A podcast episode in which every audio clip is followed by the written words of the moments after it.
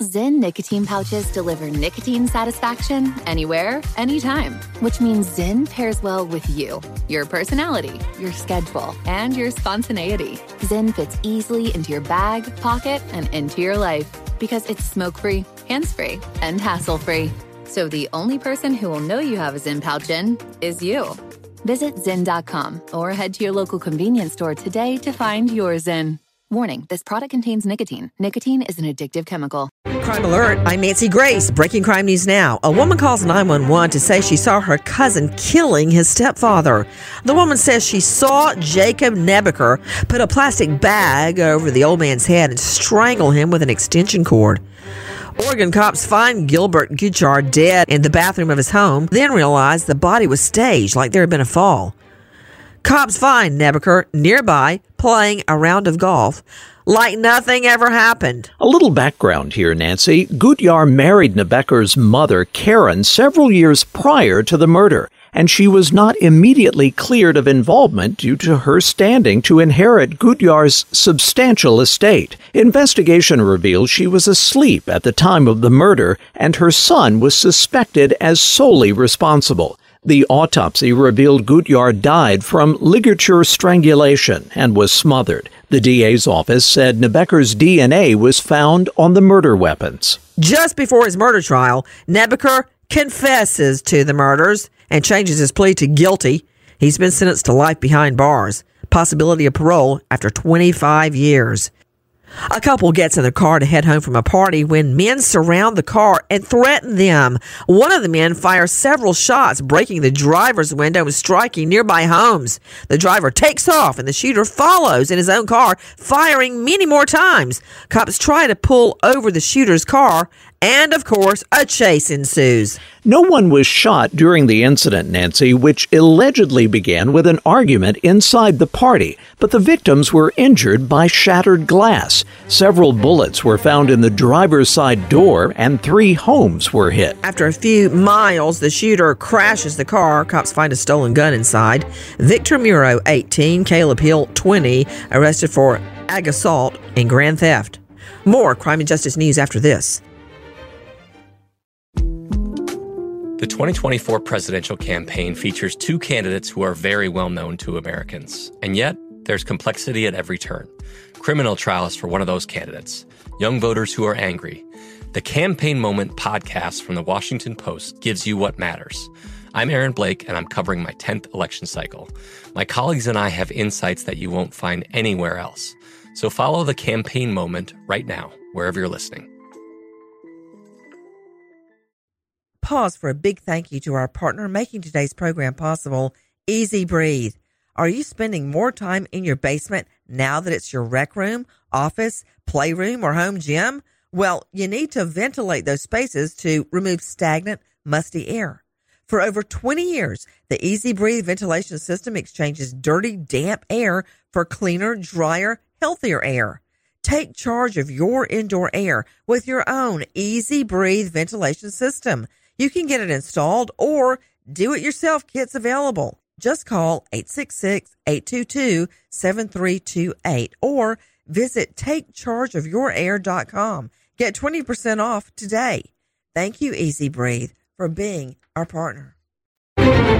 Now, with the latest crime and justice breaking news, Crime Online's John Limley. So, show up at a border crossing with Mexico and ask a U.S. official for asylum? Sign up online. Go to a U.S. embassy or consulate.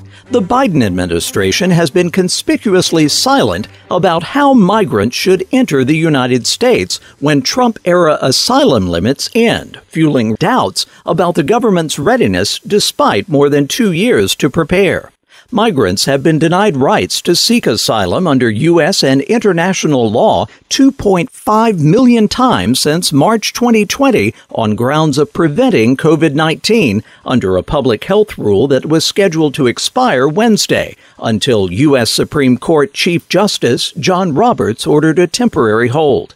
Title 42 has been applied disproportionately to those from countries that Mexico agrees to take back, Guatemala, Honduras, El Salvador, and more recently Venezuela, in addition to Mexico. People from those countries are expected to drive an anticipated increase in asylum claims once the rule is lifted. The man already imprisoned in Florida for another killing has pleaded guilty to the long unsolved 1991 slaying of a woman he met at a bar.